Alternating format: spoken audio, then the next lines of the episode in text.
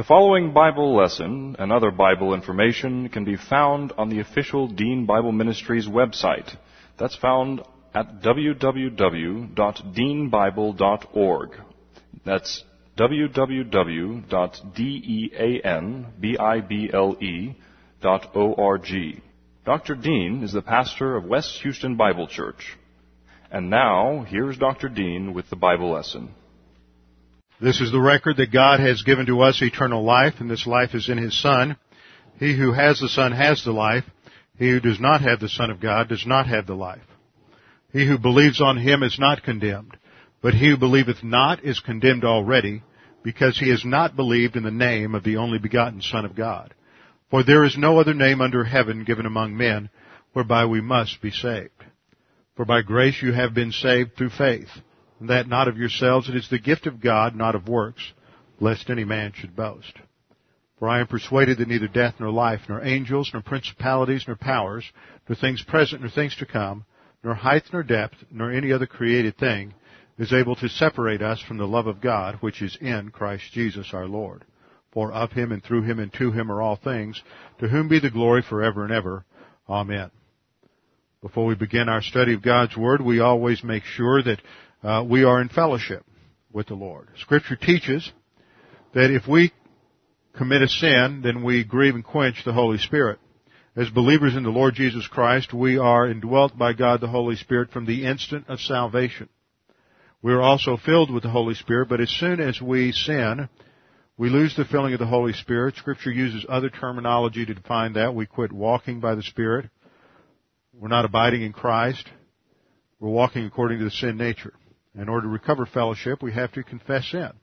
We do that by simply admitting in the privacy of our own soul to God the Father what we have done, the sins that we have committed. 1 John 1 9 says if we admit or acknowledge our sins, God is faithful and just to forgive us our sins and to cleanse us from all unrighteousness. That instant we recover fellowship, we are restored, we recover the filling of the Holy Spirit, and we can resume our spiritual advance.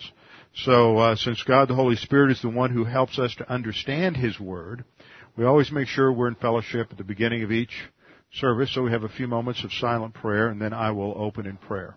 Let's pray.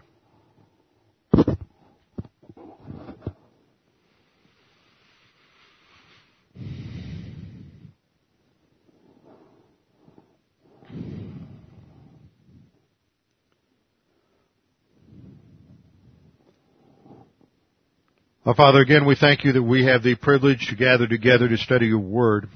Your word is a lamp unto our feet and a light unto our path. We're reminded that scripture says that the grass withers and flower fades, but the word of God abides forever. And so, Father, we worship you this morning because we understand that your word is absolute truth, that you have revealed yourself to us, and not only yourself, but you have told us, given us information about the real issues in life, how to live, how to think. We pray that as we study your word, you would challenge us with these things and that we might be responsive to them. That under the teaching ministry of God the Holy Spirit, what you are communicating will be clear to us, that we may continue our advance to spiritual maturity. We pray this in Jesus' name. Amen. Open your Bibles with me this morning, 1 John chapter 3. 1 John chapter 3 and we continue our study. Now, as we get into these next few verses, we have to take some time to understand some basic things we've taught several times in the past related to the spiritual life and related to the vocabulary of this chapter. I want you to understand that when you look at 1 John chapter 3 at first glance, it seems to say some things that are confusing, perhaps unrealistic, idealistic, and people have a tendency to read through this and, and simply dismiss this as well. I just don't understand it, so obviously couldn't mean what it seems to mean. We start in verse 4, we read, Whoever commits sin also commits lawlessness, and sin is lawlessness. And you know that he was manifested to take away our sins, and in him there is no sin. Whoever abides in him does not sin. Whoever sins has neither seen him nor known him. Now when we look at those verses, it, it, it, looks as if John is saying that a Christian doesn't sin. But that would be a contradiction because in 1 John 1 8, John made the statement that the person who says he doesn't sin is lying and deceiving himself. So either John has forgotten what he wrote two chapters earlier, and he's contradicting himself, or what he means when we get into 1 John chapter 3 is not what it appears to mean on the surface, and that is that Christians are sinless or don't commit sin anymore. If you sin, you weren't really a Christian. Now, unfortunately, there are people who take it that way, and, and uh, that's due to a failure to understand a number of concepts which we have studied in detail here. But it's been a while since we've been over these, so we have to go back and do a little review, put some things together, and that's what Bible study is all about. See, people get the idea sometimes that you know, it's funny why, why people are this way. Frequently, people get the idea that because it has to do with the Bible, that it ought to be simple, like a like kindergarten information. But see, nothing else in life is that way. If you go to the doctor and you um, are just, and the doctor says that you have um, a melanoma, you immediately, well, well, wait a minute, exactly what is that? And, and before long, you're becoming acquainted with and familiar with all kinds of uh, vocabulary and terminology related to cancer, and you know more about cancer than you ever knew before. But it, it's suddenly it's it's an important issue to you. It's a life and death issue, and so you're going to take the time to learn it. Unfortunately, um, when you get into Scripture, most people run across vocabulary information. They say, "No, that, that, that's too confusing. I don't have time for that." And yet, they will master the most uh, arcane vocabulary when it comes to uh, maybe automobile technology, when it has to do with computer technology, when it has to do with whatever it is they're interested in. See, if you're not interested in learning biblical technology, it's because you're not interested in God. That's and, and to say, well, you know, that's just too difficult for me, is simply a way of masking or or um, rationalizing your own lack of interest in the Word. The Word is basic. There are many basic concepts in the Word, but just like any other subject in life, you master it by mastering the basics and you learn those basic building blocks and then you put A together with B and you come up with uh, conclusion C. Then you put D together with E and you come up with conclusion F and then you put conclusion C with conclusion F and you come up with another level of conclusion called H. That's what's called theology and that's how we learn about God because God has given us the Word and He has given us a mind to think so that we use our mind to understand His Word, not independently. So when we get into the Word, we have to think. And part of the study of God's Word is designed to transform our thinking. So we have make, we make it a point here to get into the details of the original language especially and to go verse by verse to make sure we really understand what the scripture is saying. Now there's two key words that we have run across in this section. We saw that in 1 John 2:28 John gave a command. He said, "Now little children abide in him." That is the main command, this word abide which occurs several times in this section. We find it again when we come down to verse 24. Now he who keeps his commandment abides in him and he in him. And by this we know that he abides in us. Several other times, verse 14, verse 15 in this chapter, in verse 9, we have this same word, abide. We find it in, in, in verse 6. Along with this, there's an, another key word that is found here, and that is the word love. And we look at verse 2 of the chapter, and John says, Beloved, now we are children of God, and it has not yet been revealed what we shall be. Excuse me. Verse, um, verse 1, Behold what manner of love the Father has bestowed on us that we should be called children of God. Love becomes a major theme throughout the, the main body of this epistle. Down through 419, we, are going to get in, in chapter 4, we will get into a major exposition uh, of what love is. So love is related to abiding. Now, to put this together, we have to understand some background, and, and we've got that background because we spent two years or more going through the Gospel of John. And when we came towards the end of the Gospel of John, we came to that section starting in John 13, which is called the Upper Room Discourse. And that's just a technical term for Jesus' instruction to his disciples in the upper room the night before he went to the cross. And to understand what John is saying in this epistle, we can't divorce it from what Jesus taught in the upper room discourse. Because the, the upper room discourse is almost uh, uh, the basics, and this is the advanced doctrine. So let's go back and pick up a couple of things that we find in John chapter 15. Keep your place here in 1 John 3. We'll be back.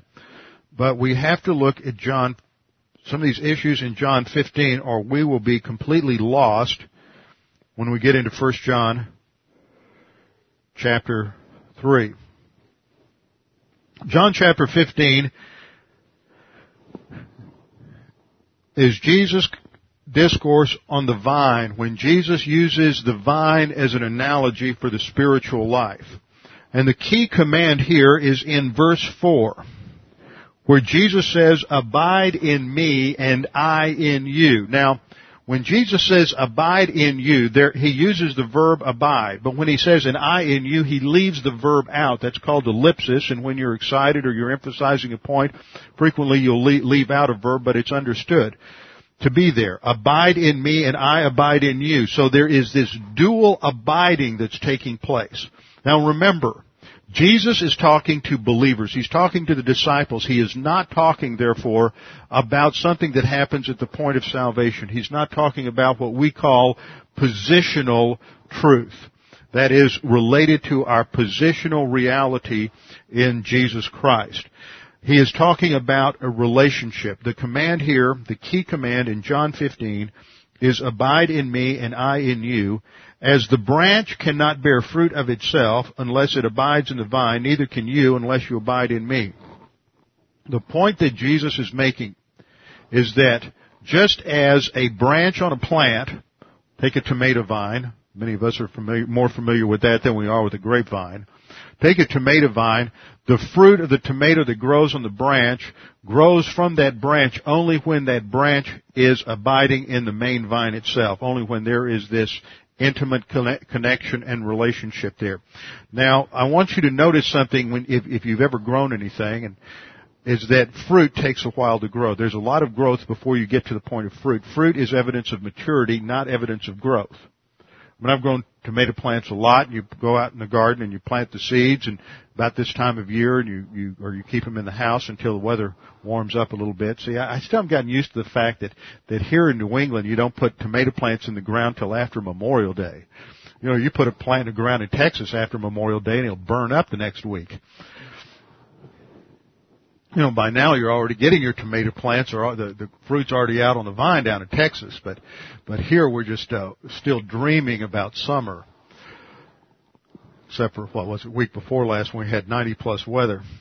Anyway, it takes a while before fruit is produced, but fruit comes because there is a relationship between the branch and the vine itself. So point number one in terms of review is abiding in Christ is the key command that Jesus makes here in John 15 verse 4. The second thing we need to note is Jesus says that abiding is in me. Now that's what Jesus said. So if someone else says it, then the way we would express it is Jesus said to abide in Him or we are to abide in Christ. Now the reason we get into some trouble there is because Paul had that same phrase in his epistles. But how John uses the phrase is built on how Jesus used the phrase in me, not on how Paul used the phrase in Christ. And if we don't understand that, we're going to get in, in a lot of trouble. So let's take a look at a familiar diagram. The point of salvation, we put our faith alone in Christ alone. See, salvation is simple. Spiritual life is simple. They're both based on grace. Scripture says, believe on the Lord Jesus Christ and you will be saved. And at the instant we put our faith in Jesus Christ, a number of things take place that are eternal realities, spiritual realities that are ours because of our identification with Christ. Now the eternal realities are different from temporal realities. Temporal realities have to do with our day to day or moment by moment experience in our spiritual life. When we trust Christ, we are placed in Christ by what the scripture calls the baptism by the Holy Spirit. Now, baptism, as we have studied, means identification. And Romans chapter 6, verses 1 through 4 explains the fact that at the instant of salvation, something happens. this is a legal concept. Remember, man's basic problem of sin is not necessarily experiential, it is judicial. Man violates the absolute law of God.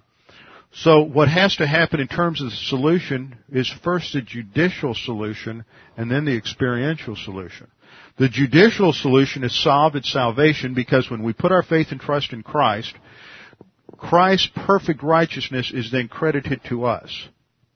So that when God looks at us, He sees not our own sinfulness, which is still there because you're still a sinner. We still have a sin nature. There's no sin that an unbeliever can commit that a believer can't commit.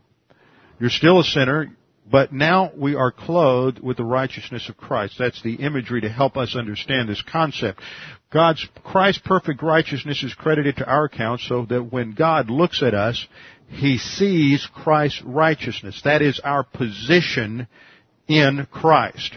So we use this diagram to explain that because the terminology in the Greek is called a, um, a dative of sphere, dative of location. We are in Christ. This is a spiritual reality. This is how Paul uses the term. As part of being in Christ, a number of different things happen to us at the instant of salvation. We're redeemed, we're regenerated, we're propitiated, we're adopted into the family of God, we become a royal priest, we are uh, indwelt by God the Holy Spirit. A number of other things happen at the instant of salvation. We're sealed by the Spirit. We can't lose our salvation. And that has to do with our position. then in terms of our experience, there may be some things that are a little bit different. Now in terms of experience, Jesus talks about the fact that as a believer, remember he's talking to people here in John 15 who are already believers. They are the disciples. They are the 11 disciples. He's gotten rid of Judas who never was a believer. And he tells his disciples that if you want to be fruitful, if you want to advance to maturity, you have to abide in me. So abiding in Him is not a term related to salvation, but is related to that ongoing growth process in the Christian life. So we have the terminology abiding in Him, and that relates to our ongoing spiritual life. So Paul's terminology, point number three in terms of review here, Paul's terminology in Christ has to do with our position in Christ at the instant of salvation, our identification with Christ in His death, burial, and resurrection, so that that is all applied to us in terms of our salvation. But point number four, Jesus' term in me is not a positional term or a judicial term. It is a relational term. Now this is so important to understand. the, the concept of forensics or the concept of a judicial identification is complicated. It's, it's abstract. But see, the basic problem, if we understand the basic problem is a violation of God's law, then the basic solution has to begin with a solution that deals with that judicial penalty. Now, when Jesus used the term in me, it's a relational concept. Now, how do we know that? Well, we look at the various passages in which Jesus uses the terminology in me to describe uh, his relationship with God. For example, in John 10:38, Jesus said, "If I do them, that if I do certain works, though you do not believe me, believe the works, that you may know and understand that the Father is in me and I in the Father." Now, when he says the Father is in me, he's talking about this close, intimate relationship that he has with God the Father. Now remember, Jesus Christ is in hypostatic union. That term means that Jesus Christ is on the one hand undiminished deity, deity united with true humanity. As we studied last week under the doctrine of hypos, uh, under the doctrine of impeccability of Christ, Jesus Christ was born without sin because of the virgin birth, because there was not a human male father involved. There was no uh, imputation of Adam's original sin. See, the problem with every single person is when we're born, we have three strikes against us. First of all, because we are a descendant from Adam, we have imputed to us Adam's original sin. Secondly, we inherit through the Father a sin nature. We have a propensity and a capacity for sin. And third, then, eventually we commit personal sins. We are sinners because we are born with a sin nature. We are not sinners because we commit personal sins. Therefore, from the instant of birth, we are all under condemnation. Now, Jesus Christ, because he was born of a virgin, did not have the imputation of Adam's original sin, because a human male father was not involved, he did not, was not born with a sin nature, and he lived his life sinlessly and he never committed personal sin. That qualified him to go to the cross to die as our substitute on the cross. So, because Jesus never had a problem with sin, the idea of, ju- of a judicial or positional relationship with God is nullified. It's not necessary. Because Jesus is, said, I am one with the Father, because of the fact that He is was undiminished deity as the eternal second person of the Trinity, He has always had an intimate union with God the Father throughout all eternity. Because of that, we know that when Jesus uses the term in me, it is talking about this intimate relationship that he has with God the Father. He uses the same phrase again in the same context of, of the upper room discourse in John 14, 10 and 11. There he says, Do you not believe that I am in the Father and the Father is in me? The words that I say to you, I do not speak on my own initiative, but the Father abiding in me does his works. Believe me that I am in the Father and the Father in me. Otherwise, believe on account of the works themselves. See, he's not talking about a judicial relationship with the Father, but an intimate personal involvement with the Father. A relationship, fellowship. Again in John 17, 20, 21. That they may all be one. Jesus is praying in John 17 for the church. He is, this is what's called the high priestly prayer. This is the true Lord's prayer, not, not the prayer that most people associate with the Lord's Prayer. This is, uh, that was a model prayer. This is the true prayer that he prays for the church. He prays that they may all be one. Now that is potential. It is not actual. So he's praying for the church. He's praying for the disciples. There is the potential of unity, but it's not actu- actual yet. Even as thou, Father, art in me and I in thee. See, he is talking about intimate fellowship here. He's not talking about positional union because positionally, once we believe in Christ, every person who believes in Jesus Christ is in union with Christ and there is a unity in the body of Christ positionally. We're all one in Christ. So why would he be praying that we could all be one if we are already actually one positionally? He can't be praying positionally because that's true. So he has to be praying for a relational unity as even as modeled on the unity of Father and Son. So the point I'm making here is that when Jesus uses the term in me, he's not using it as Paul used the phrase in Christ. So when John comes along in the gospel, I mean in the epistle, and he's talking about abiding, he's talking about love, it is in the same terminology Jesus talked about abiding in love in the upper room discourse. Remember the command here in John 15 is Jesus says, abide in me.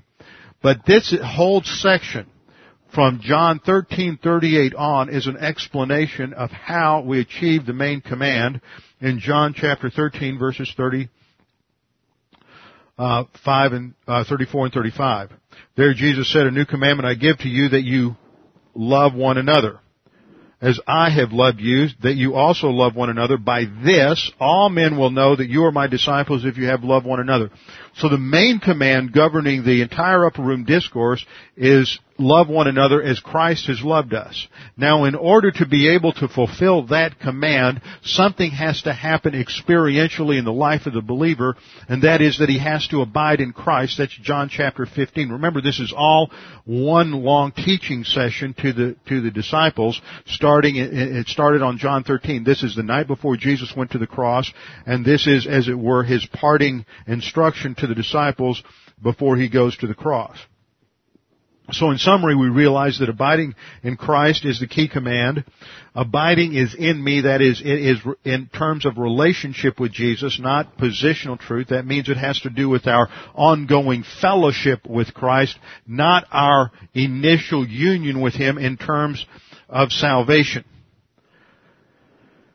Now we come to the fifth point here. The fifth point is that in Jesus' statement in John 15:4, abiding in Christ is the sole and necessary condition to produce fruit. It's the sole and necessary condition. When Jesus talks, he says in John 15, the, verse 4, he says, Abide in me and I in you, as the branch cannot bear fruit of itself unless it abides in the vine, neither can you. In other words, you can't bear fruit in the Christian life, and fruit is Christian maturity. It's not giving, it's not evangelism, it's not any of the things associated with, with Christian service. See, that's where most, most churches get things wrong, is they're trying to get you to get, get involved in, in giving to the local church. They want your money. They're trying to get you involved in teaching Sunday school and all kinds of programs and everything else, and, and, and we don't believe in that here uh, giving, Christian service, witnessing, whatever it might be, that is the result of your spiritual growth.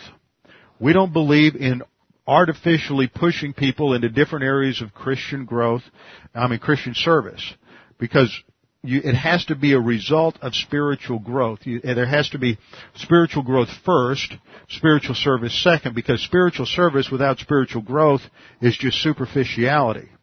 And if there's no understanding of the Word of God, there's no understanding of the dynamics of the spiritual life, then giving money, getting involved in evangelism, getting involved in teaching in the local church, any area of Christian service, whatever it might be, is meaningless. It has no spiritual value. So rather than waste your time and our time, our whole philosophy here is that you need to spend time in spiritual growth, getting to Bible class, learning the Word, and when you, when the Word becomes a priority in your life and you begin to grow, then these other things will be a consequence of that spiritual growth.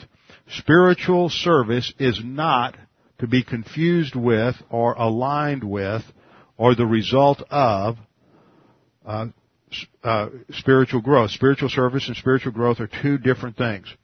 Now in John 15:4, Jesus makes it clear that you can't produce fruit that comes from a mature plant. An immature plant produces growth, not fruit, unless you abide.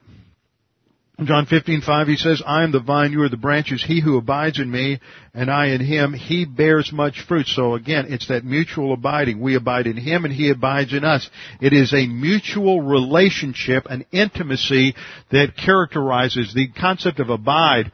The Greek word meno means to stay, to remain in one place. It has this idea of an ongoing relationship and fellowship with Jesus Christ and that produces fruit. Now the point I want to make in this, it, it, without belaboring it too much, is that Jesus is saying that you can't bear fruit unless you abide in me. Abiding in me is the only thing. It's the important thing. Anything else does, nothing else matters. The sole and only and necessary condition for producing fruit is to abide in me. Now, let's turn over to Galatians chapter 5. If you're trying to write this down in terms of points, point five was abiding is the sole necessary condition for fruit production, and that's in John 15, 4 and 5. Point number six. In Galatians chapter 5, the sole and necessary condition for producing fruit is to walk by the Holy Spirit. In Galatians chapter 5, the sole and necessary condition for producing fruit is to walk by the Holy Spirit. So let's try to put this up on the overhead and chart it this way. Fruit production, fruit production has to do with character, spiritual growth, the development of virtue in the Christian life. Now there's a key word that we're going to come back to in 1 John chapter 3. It's the development of Christian virtues, the character of Jesus Christ. This is seen, if you look uh, down at verses um, verses 22 and 23. But the fruit of the Spirit, that is the production of the, God the Holy Spirit, is love, joy, peace, long suffering, kindness, goodness, faithfulness, gentleness, self-control. Against such there is no law. These, this is character quality. Notice it didn't say the fruit of the Spirit is giving 10%. It didn't say the fruit of the Spirit is evangelism. It doesn't say the fruit of the Spirit is teaching Sunday school. These are results of your priesthood. As a believer, you should be involved in these to one degree or level, and that degree will be affected by your spiritual growth and maturity. But don't confuse the two.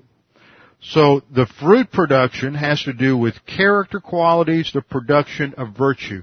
Now what is the condition for the fruit of the Spirit? We have to go back to Galatians 5 verse 18. Or verse 17. Uh, excuse me, verse 16. Using a new Bible. Uh, verse 16, Paul says, I say then, walk in the Spirit, and you shall not fulfill the lust of the flesh. So the command is to walk, and we have studied this many times, and this is a, a an instrumental dative here, and should be translated walk by means of the Holy Spirit. And it emphasizes the fact that it is the Holy Spirit who is the means for living the spiritual life. The Christian life is not difficult. It's impossible apart from divine enablement. The Christian life is a supernatural way of life and demands a supernatural means of production. You can't live it on your own. You can't say, okay, I'm going to go out today and I'm going to solve all these problems in my life and I'm going to pull myself up by my moral bootstraps and somehow I'm going to solve the problems in my life. You can't do it. You can't fulfill the commands and mandates of scripture apart from divine enablement and the power of God the Holy Spirit. So Galatians 5:16 makes the point that the sole and necessary condition for fruit production is walking by God the Holy Spirit. So if in this passage walking by the Spirit produces fruit, and in John chapter 15, abiding in Christ produces fruit, then walking by means of the Holy Spirit and abiding in Christ must be somewhat equivalent terms, talking about basically the same thing but from a different vantage point.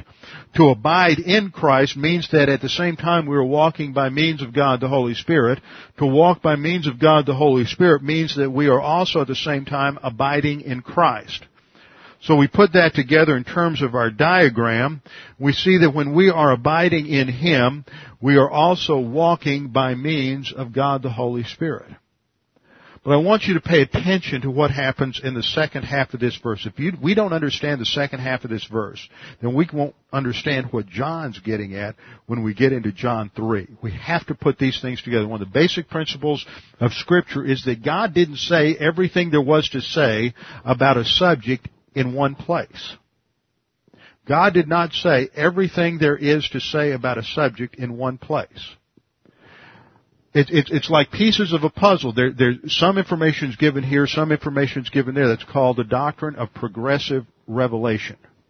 Progressively over time, God gives more and more information. Now, when we come to the scriptures, we look at the scriptures. A basic principle of Bible study is to compare scripture with scripture and to put these things together. And that's the development of our understanding of God's Word.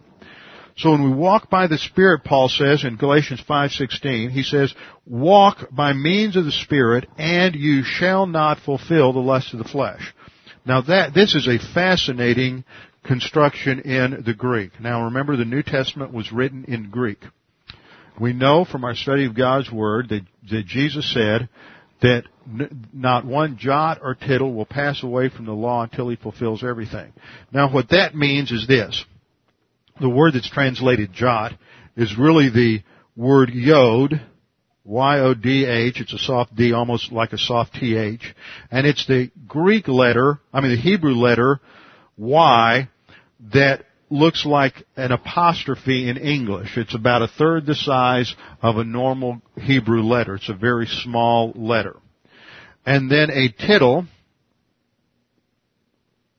is even smaller. In Hebrew, you have a number of uh, letters that are very similar to one another. For example, the letter R in Hebrew looks something like this. It's the letter Resh. The letter D in Hebrew looks like this very similar. first year Hebrew students go blind sometimes looking at the difference. The difference between a resh and a dalet is this little tick that goes off the edge here, like a resh.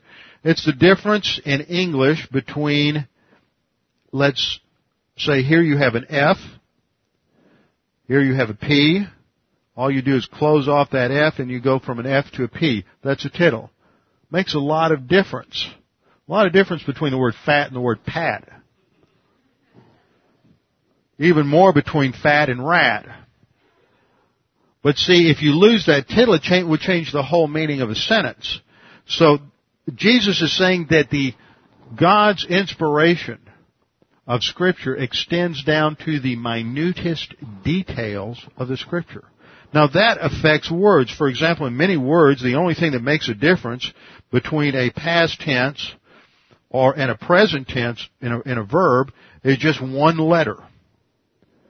The difference, you, know the same thing as in English, the difference between a singular and a plural is just one letter.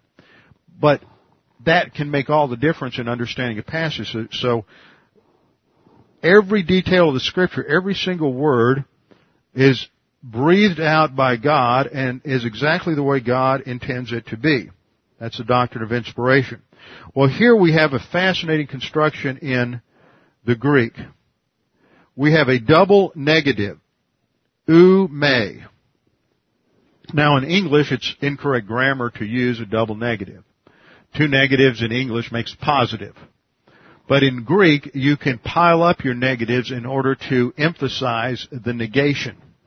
And when you use two negatives like this, plus in your verb, remember verbs have um, tense, voice, and mood, and, and it's more precise in the Greek than it is in English.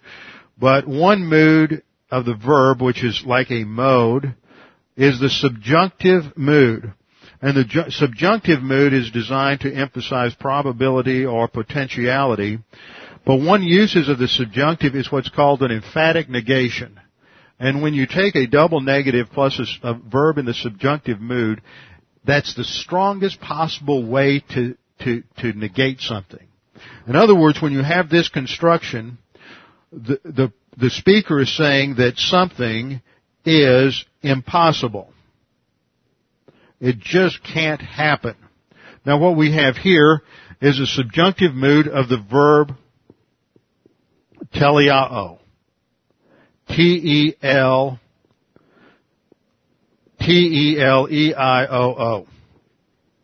Which means to bring something uh, to completion. It has to do with the concept of bringing something to maturity.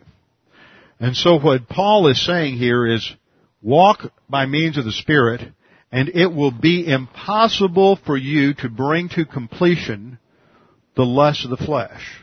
Now the term flesh, as we have seen many times, is the word sarx, which has to do, in a, in a, in a metaphorical use, it describes the sin nature.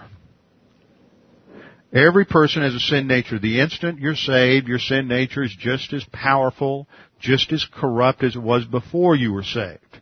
It doesn't get any better. There aren't any sins you can't commit after salvation that you could commit before you were saved. You can still do everything you can. In fact, you can probably be worse. And I know some people that that that go into spiritual rebellion and they're a whole lot worse after they were saved than they were before they were saved. What Paul is saying here is when you're walking by the Spirit, it's impossible to bring to completion the lust of the sin nature. So how do we sin? I mean, what Paul seems to be saying is, once you're filled with the Spirit, you can't sin. Well, see, the issue is volition. See, I can decide to stop walking by the Spirit either consciously or unconsciously, whether it's a clear, specific decision or just something that, that's so quick and instantaneous I don't pay any attention to it, but it's nevertheless real. I can choose to stop being dependent upon God the Holy Spirit. That's what walk by the Spirit means. So what happens is, in some instant of time, some nanosecond, I decide I'm not going to listen to the Holy Spirit. I'm not going to be dependent upon God the Holy Spirit in my day-to-day walk. And this isn't something mystical. This isn't looking inside yourself, analyzing your belly button, looking for some kind of liver quiver as to what God wants you to do. It's really clear. We've gone through this. If you want a study of it, go back and get the tapes. Walking by the Spirit here means to walk according to a set pattern and follow a, a clear path or footsteps and those footsteps are the Word of God. In other words, it's not liver quiver. It's learning exactly what the Word of God says. The Word of God sets out a track of thinking and behavior before the believer, and we, we walk by the Spirit by walking down that track in dependence upon Him. But what happens is we decide we want to go out of bounds, we want to go out outside of that track, and so we're going to sin. And we make that choice to stop walking by the Holy Spirit, and the instant we do, then we're living according to the sin nature, and then we can bring to completion the lust of the flesh. As soon as you decide to stop walking by the Spirit, that puts you into self-reliance, and at that point on, you can bring to completion the lust of the sin nature. We've studied the sin nature, and we've seen that the lust pattern is the prime motivator inside the sin nature. Now, once we stop walking by the Spirit and we're out of fellowship, and we're walking by means of the sin nature, do we lose our salvation? No. We're still saved. See, we're still in Christ. We're over here in the, uh, in this uh, other side over here in the, the left circle, we're still in Christ. We're still indwelt by the Holy Spirit. We're still positionally saved. We're still identified with Christ in His death, burial, and resurrection. We're still adopted into the royal family of God. God doesn't kick us out, but now we're disobedient children and we're out of fellowship and we're living in carnality. And so the only way to get back into fellowship is to admit or acknowledge our sin to God. Use 1 John 1 9. Now we're filled with the Spirit. We're walking by means of the Holy Spirit. We're abiding in Christ again. But while we're in that circle, remember, while we're in that circle, and we're abiding in Him, what John, what Paul is saying in Galatians 5:16 is we can't fulfill the lust of the flesh. While you're walking by the Spirit, you can't sin. See, that's what Paul is saying right there. While you're walking by the Spirit, you can't sin. You have to make a decision to stop walking, then you can sin. But while you're walking, while you're in fellowship, while you're abiding in Christ, you can't sin. That's what John is saying. Now look at what, I mean, that's what Paul is saying. Now look at, uh, we, we've been looking at Galatians 5.16, and I want to connect that for you, play connect the dots. I want to connect that for you to, to the key subject matter here, which is back in verse 13. Notice how we backed up to get the context. Verse 13, Paul says, For you, brethren, have been called to liberty, only do not use liberty as an opportunity for the flesh. Don't use your freedom in Christ as a license to sin. See, you couldn't say that unless you could. See, I think every Christian's done that at some point. In fact, somebody once said, if you're not, if people aren't exploiting grace and misusing grace, you're not teaching grace. See, grace means that God forgives you of anything and everything. Some people say, well, that's great. I just go ahead and do it and confess my sin and I'll be forgiven. Yeah, you will, but you probably won't be back in fellowship for long. But in verse 13, Paul says, don't use your liberty as an opportunity for the sin nature, but through love serve one another. Wow, that's great. Love serve one another. How do I do that, Paul? Well, that's what Paul says in verse 14. He gives an Old Testament illustration that the command from, even in the Old Testament, is to love your neighbor as yourself. And then he gives an illustration that if you're divisive, you're not gonna, you're obviously not loving one another. Well, how do I do this? You walk by means of the Spirit. Okay, so I walk by means of the Spirit. What happens? The Spirit produces love. See, notice when I read Galatians 5:22 that the first fruit he mentions in the fruit of the Spirit is love. That's because that's what he's talking about. How to fulfill that command to love one another. What was Jesus' main command in John 13 35 and 36. It was to love one another. Jesus said to love one another, you have to abide in me. John, Paul in Galatians 5 is saying you have to love one another. To do that, you have to walk by means of the Spirit, and the Spirit will produce that fruit eventually. As a mature believer, He will produce that fruit of love. And now that we have that, maybe we can understand with that background, 1 John chapter 3. Because remember, John, 1 John chapter 3 is talking about abiding and it's talking about love. And so he's, John is going to be saying the same thing in just slightly different terminology when we get into 1 John chapter 3. John has already said, just pick up a little review, he says, behold, in other words, pay attention. It's not behold, it's, it's idete in the Greek. It means to concentrate on this. Pay attention is put this before the eyes of your thinking and focus on this for a little bit. How marvelous, how fantastic the love of God is. God has made us, He's adopted us into His royal family. He's regenerated us. He's given us all these fantastic spiritual assets consider, think about, concentrate on how great the love the Father has bestowed on us that we should be called children of God. Therefore, the world doesn't know us. The world does not understand this. That is, unbelievers don't appreciate this. They can't comprehend it because they did not know Him. Verse 2, Beloved, now we are children of God. As believers, we're children of God. We're in the royal family of God. We've been adopted into His family, and we can never lose that. It has not been revealed what we shall be. We don't know what we're going to be like in a resurrection body. We have hints, but we don't know it completely. But we know, we know this for sure, that when He is revealed, that is when Jesus comes back at the rapture, we will be like Him. We will be transformed inside and out. We'll get resurrection bodies and we will be purged of that sin nature and we will be face to face with the Lord and we will be like Him. What's He like? We shall see Him as He is. And everyone who has this hope in Him, that is this confident expectation, will be confident when He appears at the rapture, purifies himself. In other words, the believer who understands that one day you're going to stand before the judgment seat of Christ, not to determine if you'll get into heaven, but for evaluation of your life here on earth as a believer.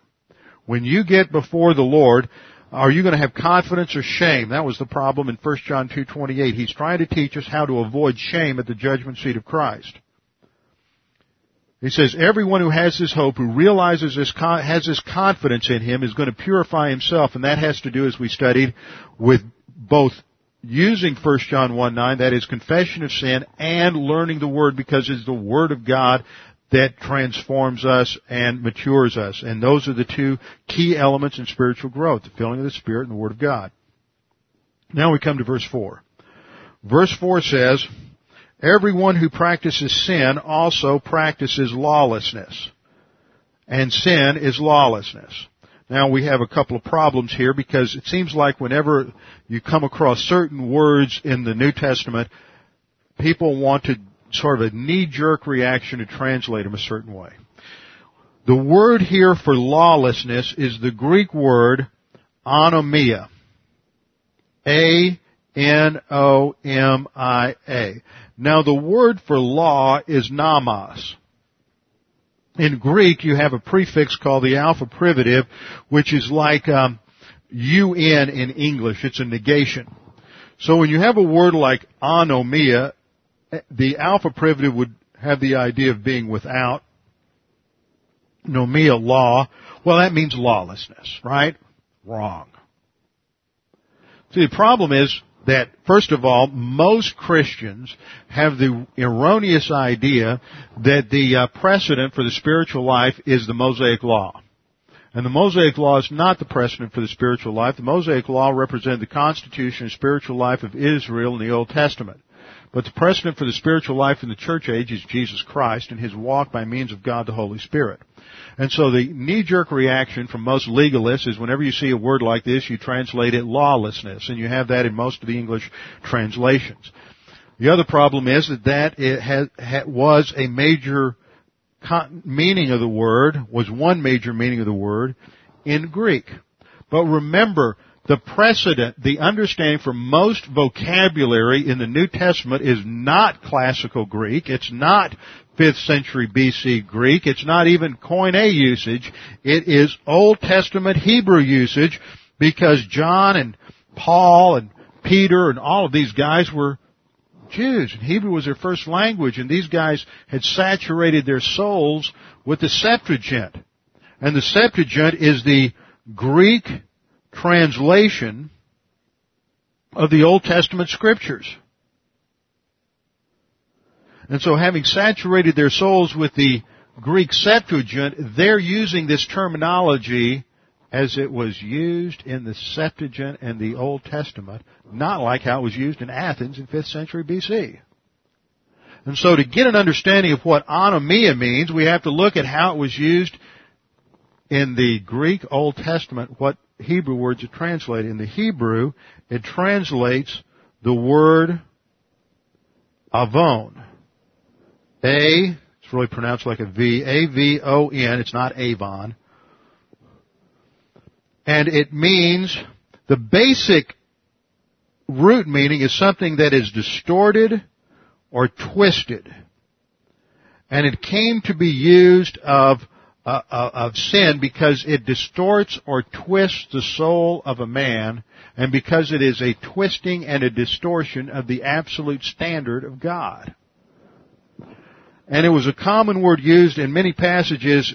God will condemn sin, and, and especially in the Psalms, you'll have the word sin in one uh, statement, and then in, a, in synonymous parallelism, you will have the word um, avon, which is usually translated iniquity. Now that we have that in mind, let's look at what John says. John says that, that whoever commits sin also commits iniquity. And I think that the best way to translate this is something along this line. Everyone, every sinner Another thing that we have to look at here is even though this is translated, it's said whoever practices sin in some versions, whoever commits sin, that's because we have a present participle here. Now, I'm just loving this this morning. I love getting into grammar. Now, in English, you have a part, you have a participle. That's any word that ends with an ing, going, eating, running. Those are participles. Now, a participle is a, called a verbal adjective. Now, what's interesting is in the parts of speech, and like I looked in English grammar this morning, you have eight parts of speech, and adjectives usually listed as a part of speech in English, but classically it wasn't. You go back and study Latin and Greek, and uh, classically an adjective was not one of the seven parts of speech. It was considered a noun, a noun that said something about another noun. So you see what happens is with a participle in Greek, it can either function verbally like an adverb, or it can function adjectively like a noun. The way you tell the difference is whether or not it has a definite article with it. And in this case, it has a definite article, so that means it's used like a noun. And John does this a lot, and it's one of the problems in translating this epistle, is that translators tend to want to translate it with more of a verbal idea, and he's using it as a name. The sinner. He's not saying the one who practices sin, he's saying the sinner. And he's saying here that the, the sinner it's almost redundant. The sinner violates the absolute standard of God. That's why he's using the term anomia. And so it should be translated, every sinner does or commits transgressions of divine absolutes. And then he says, and sin is a transgression of a divine standard. Just a basic definition of sin. This is not a difficult passage. Just every, every sinner violates the opposite standard of God. He twists it. It's that idea. He twists it, he distorts the absolute standard of God, and that's what sin is. It is a distortion, it's a twisting of the absolute standard of God. And then he goes on to, to say in verse 5, he builds on this and he says, and you know that he was manifested, the he here is Jesus, Jesus was manifested, that is, he, he, he was revealed to take away our sins.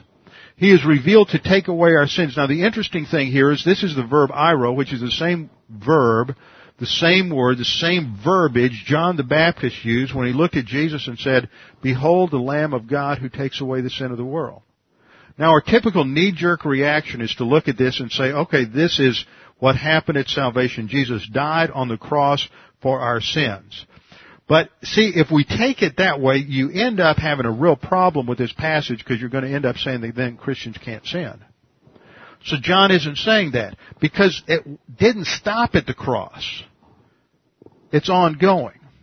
Well, let's look at a familiar chart for most of you. The Bible uses the word saved in three senses. This is old hat for many of you.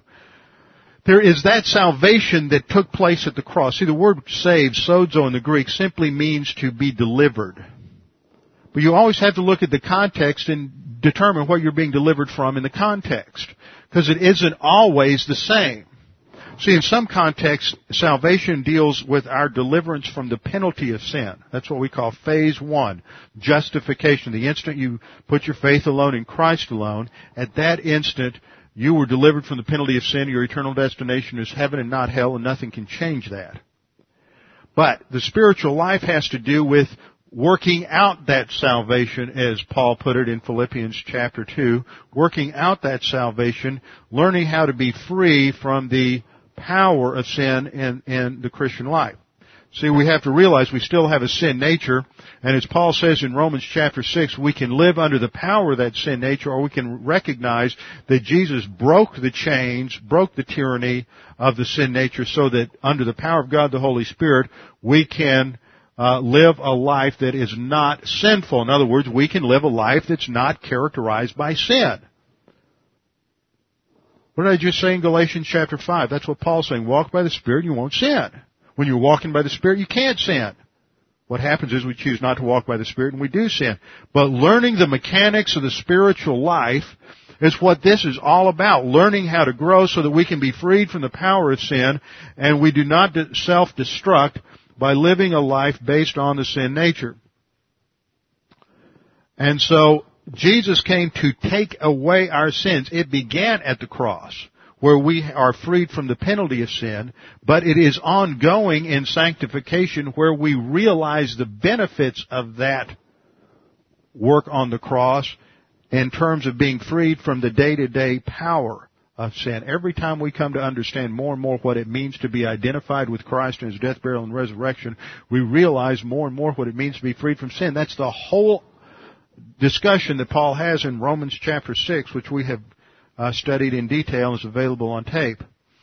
So we're freed from the power of sin, and it's not until we die or the rapture occurs and we're absent from the body and face to face with the Lord that we have a glorified body that we are eventually freed from the presence of sin.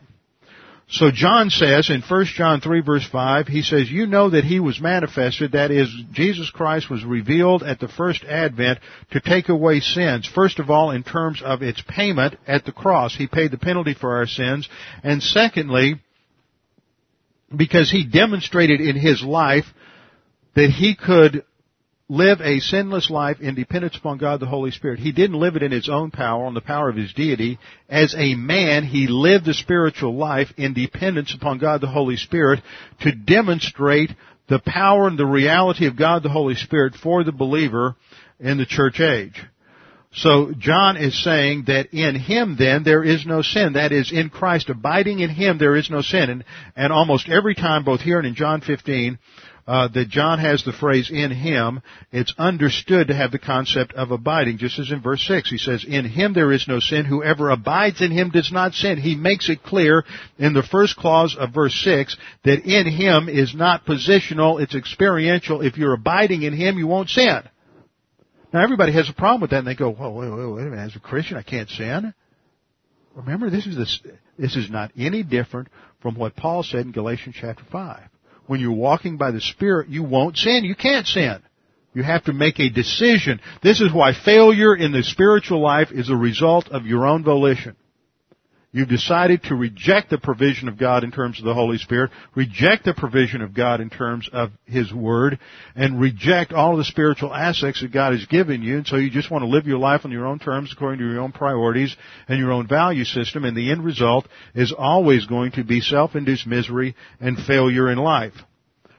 So John says, the believer, that Jesus Christ was manifested to take away sins uh, in Him, that is, in abiding in Him, when you're in Him, there is no sin.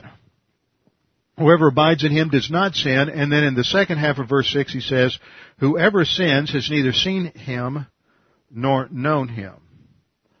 Ah, this is just another one of those really fun passages where we have to get into a little grammar. What a great passage for grammar.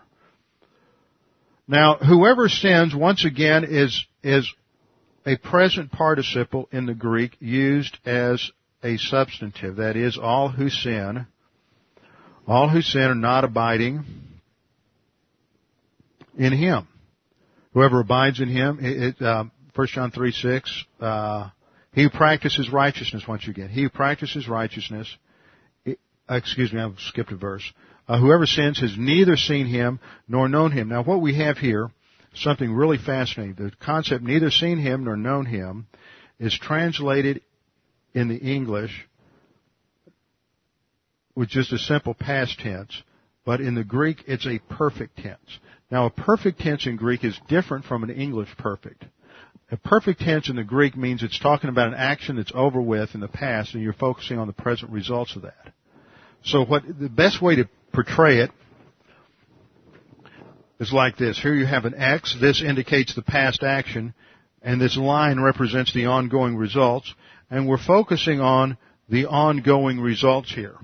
And what John's saying is that whoever sins, whoever, I mean the sinner, the person who's, who is sinning, who's carnal, who's out of fellowship, has neither seen him nor known him. Now, at first glance, a lot of people are going to say, well, that means they're not saved. No, it doesn't mean they have never seen him or known him. See, this is, in, in some sense, this is correctly translated into English, but most people who read this don't know English grammar. A, an English present perfect tense does not imply never. It simply implies a present reality of blindness and ignorance. Very similar to what we have in the Greek perfect. The Greek perfect is saying at this present time, this person is blind and ignorant spiritually as a result of a past decision. It is not saying, and there's nothing in the grammar to suggest, that what John is saying is no one who sins has never seen him or known him. It is saying that as a result of sin, he's spiritually blind and spiritually ignorant. Now put this together with what John says. John, I mean what Paul says in Galatians 5. You're over here and you're walking by the Spirit. You make a decision to stop walking by the Spirit, and now you're out of fellowship, and now you can bring to completion the work of the lust of the sin nature. When you sin, when, once you've made this decision and you're operating on the sin nature, that is now a present reality. That's comparable to what's going on right here at this present tense. At this point, you're out of fellowship, and that means that you're not walking by the Holy Spirit, so you're spiritually blind and you're spiritually ignorant, out in spiritual darkness at that instant in time. I mean, that's exactly what we're portraying in this diagram. John is saying that the person who abides in Christ, who stays inside the right circle, walking by the Spirit, filled by the Spirit, abiding in Christ, can't sin.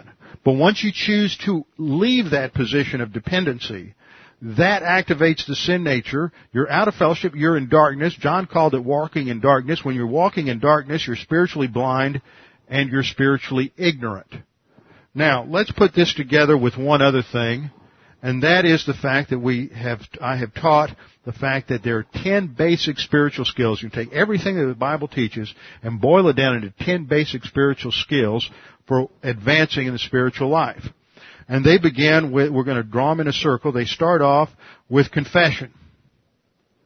That gets us back in fellowship. And then we have the filling of the Holy Spirit.